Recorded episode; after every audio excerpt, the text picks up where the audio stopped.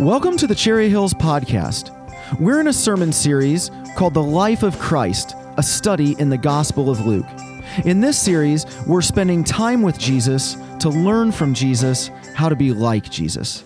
Thanks for joining us. Good morning. It's good to be with you all. I'm, I'm Brian Wilmarth. I am one of the pastors here. We are trying to confuse you with all the Brians, and we realize that. Um, I'd love to begin with prayer, so would you, before anything else, can we join together in, in a word of prayer? Lord, you are good.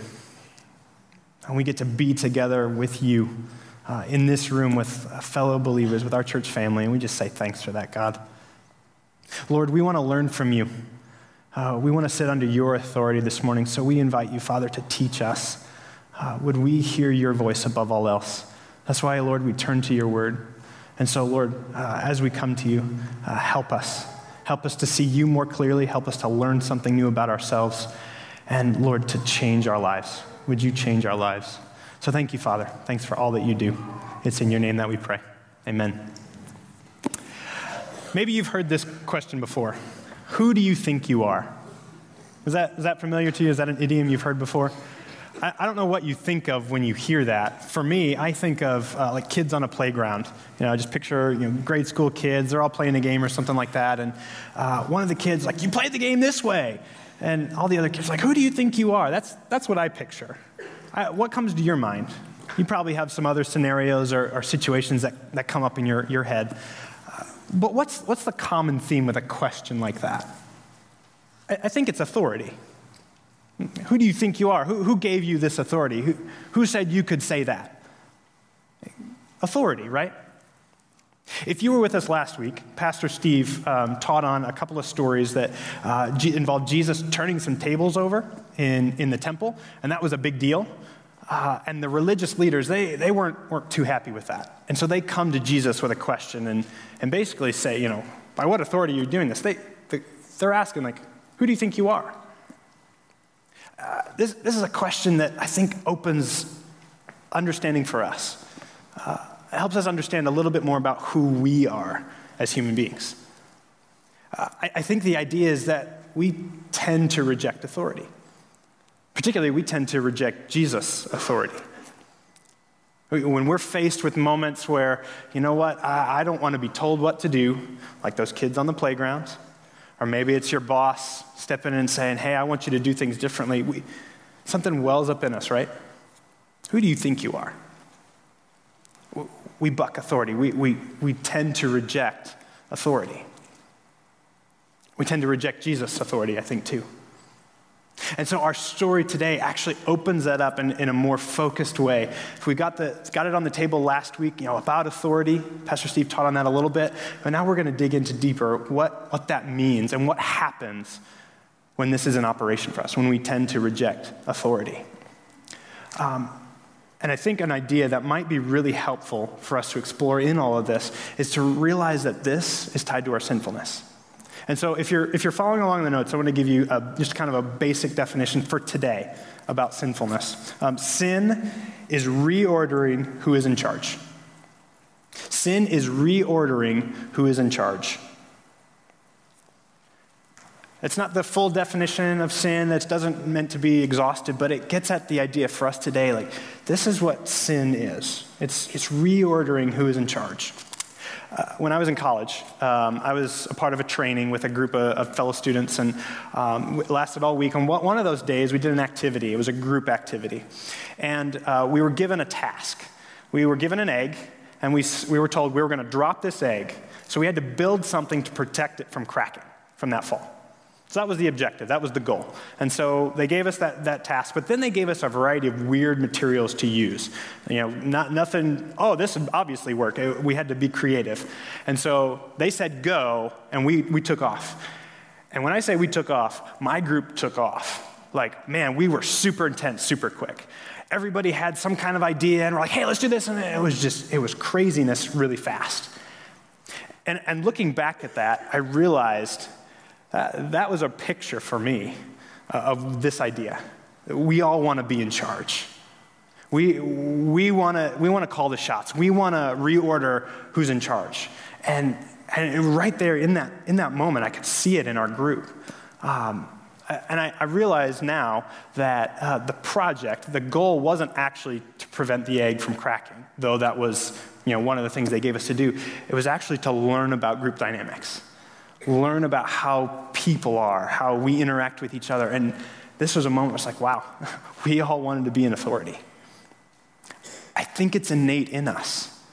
I think it's part of our nature to, to want to reject authority. We tend to, to throw it off, and we want to put ourselves, like Steve said last week, on the throne.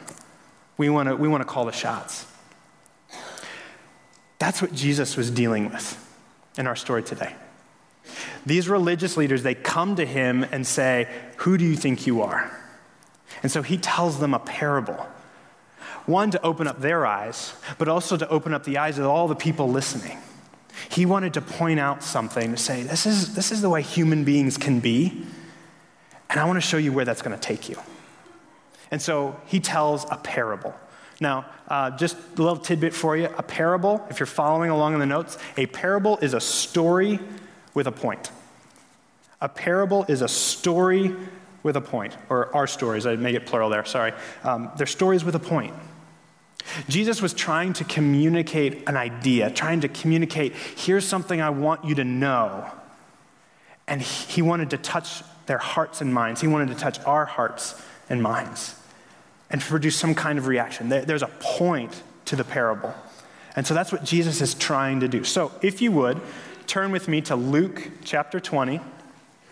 Luke chapter 20. And we're going to look at verses 9 through 19. Now, if you don't have a Bible, we've got um, a bunch of Bibles like this in the seat racks in front of you. Go ahead and grab one of those. We'd love for you to follow along, to be a first hander as well. And if you don't own one, take this with you. Uh, this is our gift to you. We want you to have a Bible. Make sure you walk out with one. This is, this is a really great thing we would love to give to you and make sure you have in your possession. So grab one of these. And if you're using one of these, the page number is 733. 733. So Luke chapter 20, starting at verse 9. So I'm going to read, and then once we get to verse 14, you'll see that in the first gray box. If you would read that out loud with me, I'll prompt you when we get there. So Luke chapter 20, starting at verse 9. He went on to tell the, the people this parable A man planted a vineyard, rented it some farmers, and went away for a long time.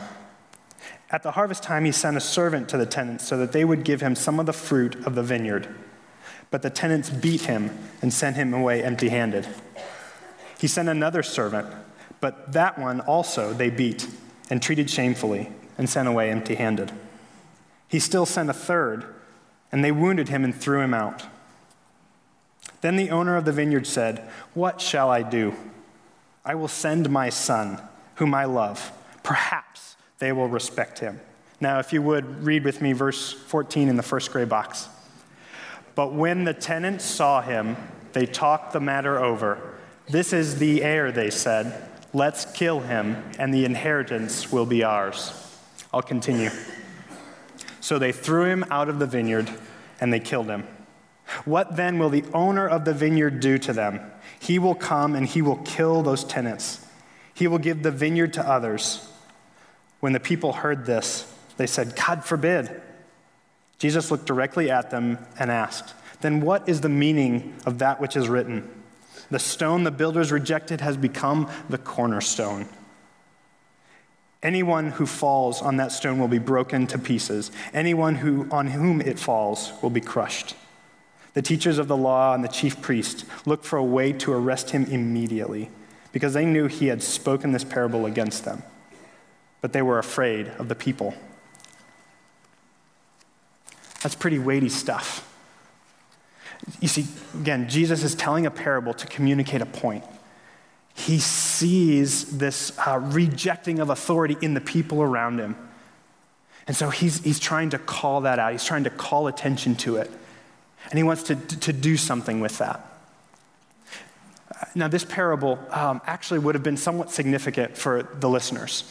Um, in Isaiah chapter 5, there's this image of a vineyard, and God's talking about how he's planted a vineyard. And he connects the dots to say, That's you, Israel. Like, you're the vineyard. And so, as Jesus is talking about a vineyard, that probably would have come to their minds. They would have been starting to think about that. Now, Jesus uses it a little differently, it's not a one to one parallel. But immediately they start to hear, like, vineyard, Israel, yeah, okay. And they realize he's probably talking about us. Now, the text doesn't say that the people make that connection, but there's something that they get about it. But the religious leaders, they know he's talking about them. And, and all of this opens up this idea that we reject authority. You see, in, in the parable, the tenants, these, these people that are renting this vineyard, they, don't, they want it for themselves. They don't want the authority of the owner. Every servant he sends, they, they throw out they beat up. They say, No, no, we're rejecting your authority. They want the vineyard for themselves. And so, if you're following along, this is a parable, a parable for us. The tenants in the parable want the vineyard for themselves. All of this opens up our eyes to see a little more clearly. Jesus is actually talking to them, to the, the religious leaders and the people. He's talking to us. It's like, you're, you're in this parable and you reject authority. And the point that Jesus wants to make is he says, don't reject that authority, don't reject me.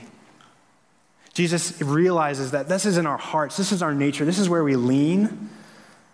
And he wants to say, no, no, no, no, don't reject me. So if you're following along in the notes, this is a challenge for us. Jesus challenges us don't reject me. Don't reject me.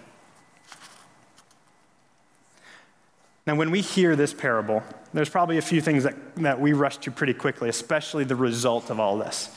Um, I, when I first read it, I'm like, wow, the owner is pretty harsh there, right? He, he kills the tenants when they you know, don't obey. Uh, that, that seems pretty, pretty drastic. And then Jesus talks about how this stone's going to crush people. Um, maybe just a brief word on this. I'm not going to be able to, to solve it probably satisfactorily for you, but a couple of things to note about it. Um, number one, their culture is different than ours. Um, the culture in which they lived was much more rough. Uh, and it was more survival oriented. They, they had systems and laws and, and people to protect one another, but it wasn't as clean and robust as it is for us today. Uh, we can take for granted that when somebody does us wrong, we, we can do something about it. Sometimes that wasn't the case back then. Uh, their culture was different than ours. Uh, and so I think that's an element in which plays into how they would hear all of this. But I think it's still extreme. Because, number two, I think what Jesus is trying to do is be dramatic. He's going to an extreme uh, end to show the point. Like, this is serious. Uh, and, and that's, it's somewhat for dramatic effect when he tells this parable. Uh, so, maybe a way to translate it for us, if we could walk away with this idea, is that God deals decisively and seriously when people reject his authority. I think that's something that we can take for us. Uh, and that's part of what Jesus is trying to communicate. And so um, I think it's helpful for us to, to see why Jesus is telling this story. And, and one of the things that was really helpful for me to, in understanding this is, is this next idea. And if you're following along in the notes, God owns the vineyard, it doesn't belong to us. God owns the vineyard, it doesn't belong to us. This is his vineyard. It belongs to him. He's the one that planted it, he's the one that owns it. It's his. These guys are just tenants. They come in, they're renting from him. He's the one that, that's giving them the authority and the permission to do what they're doing. Um, it doesn't belong to them.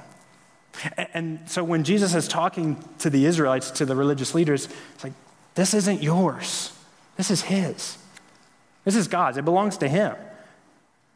And, and that's where the authority lies. And so I think when, when He speaks this, this parable, He's speaking about what's really God's in all of this. And it's not what you think. This doesn't belong to you, it belongs to Him. Now, as I heard that, there's something else that emerged to me that was really helpful. And, and it's this next line in the notes.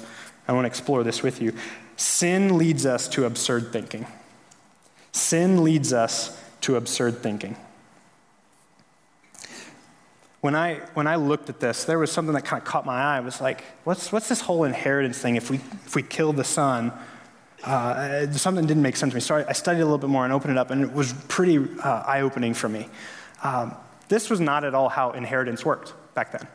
Uh, tenants killing a son, killing an heir, doesn't necessarily mean that they're going to get the inheritance. there was usually another in line, whether it's another son or an uncle or a brother, you know, something like that. The, the, the inheritance was passed through family. So it, it didn't work that way where tenants could just take the land if they killed an heir. Uh, usually there were other people that were up in line. Um, so their line of thinking of like, hey, if we kill this guy, we can steal the inheritance, would have sounded pretty absurd to the original hearers. That's, that's what sin does. It, we start to think like this. We start to see only what we want to see. We don't really see the full big picture. And so it leads us down these roads that, that take us places we don't want to go. And I, I think that's true. I, I, began to think about, wow, I, can do that too. When I think to moments in my faith walk where I, I realized that I was not being obedient to Jesus, where I wasn't doing things the way he was asking me to do them, I, I almost had a moment of revelation or clarity to say, what am I thinking? How did I get here? What, what led to this? Like, it was almost like I kind of caught myself and took myself back. Have you, have you experienced that? Have you, have you noticed those moments of clarity where it's like, what in the world? How did I get here? It doesn't make sense. I think that's what this desire to be in charge, this sinfulness, does to us. It leads us down these lines of, of thinking, of living that take us to absurd and dark places. Uh, maybe an extreme example you, you can connect with. I, I don't know if you've known someone who's an addict, someone who's addicted to something, like physically addicted. They just can't uh, free themselves out. Like, I don't know if you've known somebody like that.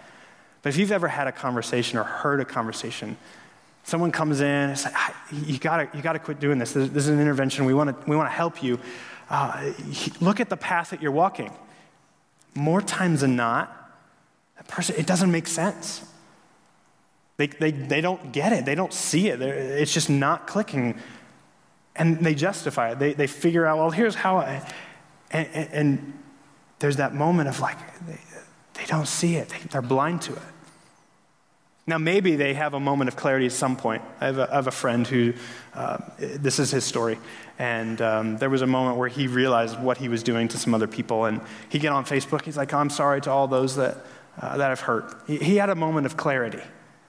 And, and that's what almost happened for him. It's kind of like a snap back to reality. But that's what sin does. It takes us down these roads where we're just absurd in our thinking. I think Jesus is trying to highlight that. You wanting to be in authority, you trying to take the vineyard, it, it doesn't make sense because it belongs to God.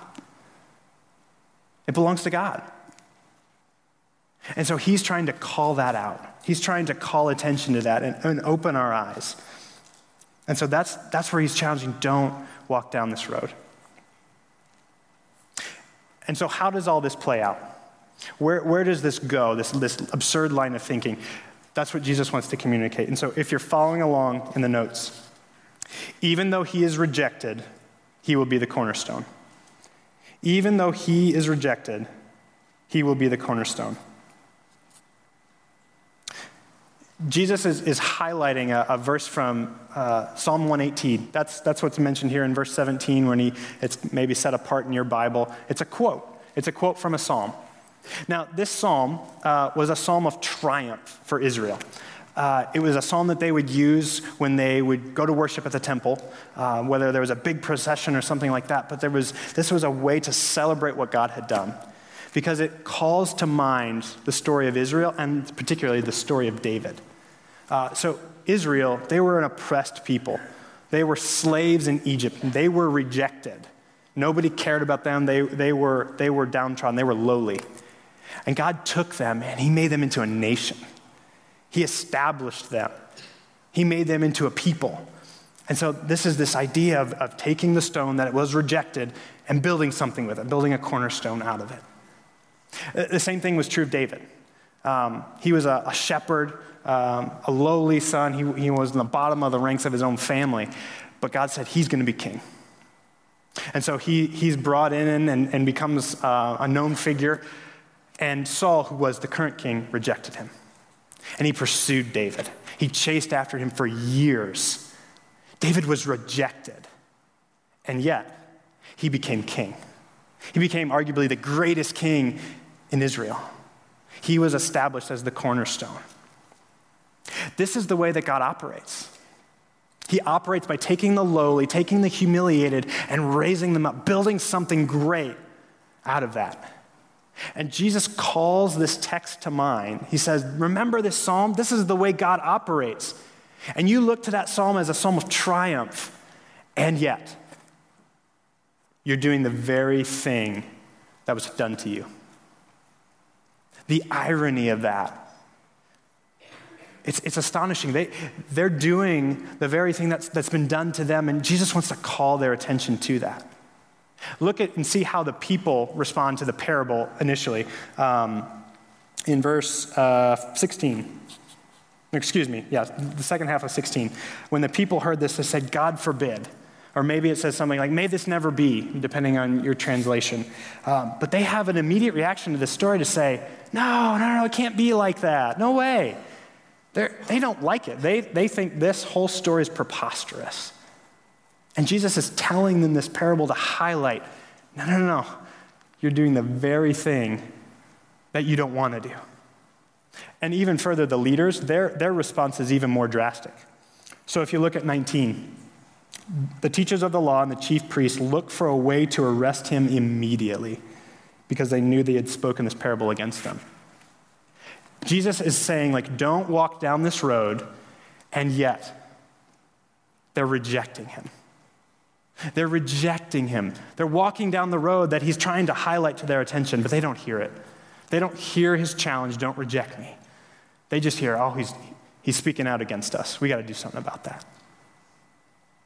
They're playing the story out right in front of us. If you were here for Good Friday, we had Good Friday services a couple weeks ago and, and Easter. On Good Friday, we talked about the story of Jesus, the last uh, few hours of his life. And one of the monologues talked about the scene where Jesus is with Pilate, before Pilate, and the crowds, and Barabbas. This was the choice between him and Barabbas. Uh, this monologue had everything to do with rejection. It was delivered by Kim, and she did a great job. I'm going to read you a couple of lines from that, that monologue to illustrate the very thing that Jesus is talking about, what the people are going to do. Um, and we'll actually, we're going to put the image of the painting that was drawn for this scene up on the screen here so you can kind of get a sense or a feeling of what this was like. So he, here are just a couple of lines from it. Looking down the steps at the people he loves and longs for, who in return shall crucify him. He looks over at the man standing next to him a man known as a notorious murderer and a criminal. And Pilate is offering to set one of them free, free. But there's no hope for Jesus.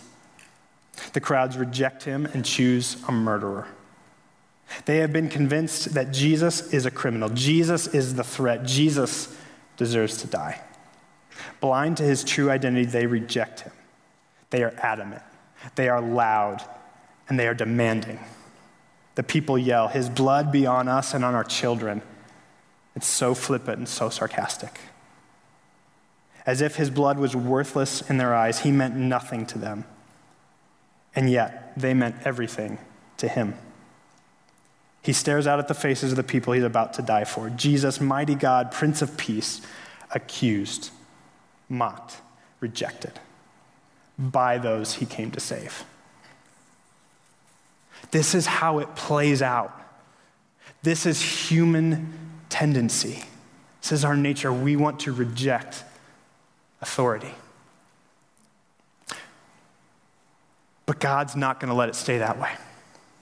God's going to deal decisively with it. He's going to raise up Jesus three days later. He will be vindicated. Jesus will be set on the throne and he will become the cornerstone. This is how it's going to play out. And so, what this looks like for the tenants, for the religious leaders, for us, if we're not careful, is this if you're following along in the notes. If we reject him, God will give the promise to others. If we reject him, God will give the promise to others. I think in, in this parable, uh, Jesus changes the image of the vineyard to mean the promise of Israel. I, I think what comes to my mind is, is Abraham. You will be blessed to be a blessing. I will, be, I will give you life and, and abundance. Like, that's, I think, what he's talking about here. That's what he's calling to mind to say, this is what the vineyard represents. If you reject me, you're rejecting the vineyard. Because the, the vineyard and I go together. You can't separate one from the other. And so Jesus is claiming authority over Israel, over the promise, and saying, Don't reject me. Don't reject me. The challenge for us, our, our, our tendency, is to reject his authority. But we need to hear that challenge. The challenge from Jesus say, Don't reject me. Don't reject me. What do we do with that? How are we meant to hear that? How are we to respond? I think, I think we're to submit to his authority. We're to submit to his authority. Now, before we hear that and say out of fear or we're scared into submitting, uh, I want to highlight one more thing in this parable that's, pretty compelling for me. Uh, and, and, maybe we can capture it this way and, on the line in your notes uh, if you're following along. God is gracious and wants to share the vineyard with us. God is gracious and wants to share the vineyard with us. Uh, let me open that up a little bit. Um, if you look at the parable, we get the story of, a, of the owner who, who establishes a vineyard, brings in some tenants, and then goes away for a long time. This is kind of what God does with Israel. He, he, he establishes them and then he, he kind of goes away. He's, he's still around, but he's not there on property and all that kind of stuff. He sends servants or prophets. He sends messengers, he sends people on his behalf over and over again. Now, in the parable, you know, a guy sends a servant, hey, give me some, some fruit, and they uh, send him out, they beat him up. Probably what most owners would have done is we're going to grab some soldiers and we're going to go in and we're going to sort, assert our authority. But that's not what this owner does. He sends another and another, and then finally the son. The owner in the parable is patient and forbearing. He's slow to anger. This is the character of God. This is the character of God. He's, he's slow to anger. He is gracious. He is patient with us. He gives us chances. He meets us where we are. This is God's character. And then we get the sending of the Son. Um, it's interesting, this word perhaps. I don't know if you caught, it's kind of a you know, interesting word, but in the Greek, uh, the original language, this has the sense of hopefulness, of wish. It's like, I want this to be true. That's almost like the, the, the language that the owner is using. I want this to be true. I'm giving uh, a chance here, perhaps. And then finally, uh, we get the, the story of the son, and he's killed, but the story doesn't end there. Um, yes, it doesn't end well for the tenants, but we do get the statement um, at the end of what the, the owner does. He finds other tenants to give the vineyard to. Did you catch that? He will give the vineyard to others. Probably most owners, most would come in and say, you know what, I'm sticking around, I'm not giving this out to anybody else, I'm going to make sure everything goes well. But this owner, he looks for others. He wants to continue sharing it, he wants to give others the opportunity. This is all a representation of the character of God. He's gracious, He's patient, He's forbearing. He meets us where we are, and He wants to give, even if we don't want to take part. So that's the character of God in all of this. So before we're totally scared into obedience, into submission, realize that Jesus is offering us something better. He's offering us a relationship with a gracious God who wants to give it to us and is willing to meet us there if we just don't reject him. But I think there's something that's also good to point out. Jesus doesn't stop with the parable in his life, um, Jesus goes beyond it. And, and if you're following along in the notes, Jesus goes beyond the parable, he frees us from sin. He frees us from sin. Later that week, Jesus will go to die. Die for the people that reject him. Die because we can't do it on our own. We need his help. We're stuck in this sinfulness, this desire to be in charge. We, we're stuck in that. We can't see the way forward. But he frees us from that. He doesn't just simply say, do differently. Rather, he's like, I want you to do differently, and I'm going to help you. That's what Jesus does. He, he helps us. He provides the way forward. He frees us from sin. He opens the door for us to have that freedom. This is why he went to the cross to free us from this desire, this innate ability that we have to, to take over. He opens the door for us to really live how we're meant to live in gracious relationship with the Father. This is, this is the way forward. Not only does he call us to something, he helps us get there. That's what Jesus does. And so, I think we can have this takeaway if you're following along in the notes. Therefore, we can submit to his authority. We can submit to his authority. It's not something we do on our own, try hard or do more, but rather he helps us. So, what does that look like? How do we actually go about doing that? Well, for some of you, maybe this is the very first time you've been hearing this. You've been trying to figure out what this Jesus guy is all about, trying to figure out this whole Christianity thing. Hey, we're glad you're here. I don't know how this strikes you, but I think for you, you're at the starting line. You have the opportunity right now to begin to walk this road. You've never, ever really explored what it looks like to give Jesus authority. This is a first step for you. Maybe simply to say, All right, Jesus, let's try this out. Help me to, to submit to you. Help me to, to give my life to you. Maybe it's just purely the first step of saying that. Just know it's going to be a long process. Jesus is going to walk a long way with you, and he's not going to rush it. He's not going to change everything instantly. But he's going to take each and every step along the way with you to embody that, to live that out. So maybe it's a first step for you. But for many of us, we probably made that choice. We, have begun this journey. We've begun walking down this road. What does it look like for us? Well, for me, when I thought about this, I realized there's areas of my life where I'm just still holding on. Maybe in the big picture sense, I'm like, yep, I submit to Jesus, I go with him. But there are ways that I'm still holding on. I still want my authority, I still want to sit on the throne.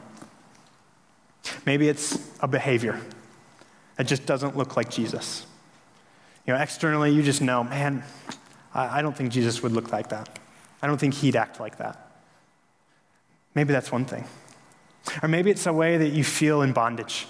You just can't find freedom. You, you feel stuck and oppressed. And a way, it's just like, ah, I feel like this. Maybe there's an area in your life which that feels true. That's a place where you can submit to Jesus and to trust Him. Or maybe it's something you just don't want to talk to God about. It's like, man, you avoid that in, in any sort of prayer time. You don't tell other people about it. You just, you avoid that. You don't want to talk to God about that. That might be an area you need to submit. These are all different expressions to, to get at this. What is a specific moment, specific area of my life that I need to submit to the Lord? He's asking me to go with Him. I don't know what that is for you. But God wants us to, to identify that. Step one is to acknowledge it, to label it, to name it. And, and once we do, then we can say, All right, here, Lord, let's go together on this. That's the challenge that Jesus wants to give us. He wants to challenge us not to reject him, but to go with him. And he's going to help us along the way. So I don't know what it is for you. Pastor Steve last week talked about how God might be rearranging the furniture in your house, in your life. And that's a helpful image. Where do you feel like God's saying, hey, let's move the couch. Let's, let's change the table. Where, where is that area for you? That's maybe where he wants to submit, ask you to submit. So, the, the last question I'm going to ask you How can I submit to his authority? How can I submit to his authority? Jesus is offering us this challenge don't reject me. And he says, it doesn't, it doesn't end well. We don't want to go that way because the promise, they, they go together with me. So don't reject me, but rather, I'm gracious. I want to meet you in this. So we're actually going to give you some time. I'm going to give you some space. There's a little bit of a blank area on the bottom of your notes. During this time, what, what is that area you feel like God might be prompting you with? The first thing to do is to name it, to acknowledge it. So write it down. Where is Jesus' challenge you don't reject me but submit? We're going to give you a few minutes. Think about that. Chew on that. See what God might be prompting in you. We're going to take some time to really open that up before the Lord. And we're going to give it to Him. So use that, that space in your notes. Write down what is God laying on your heart? Where can you submit?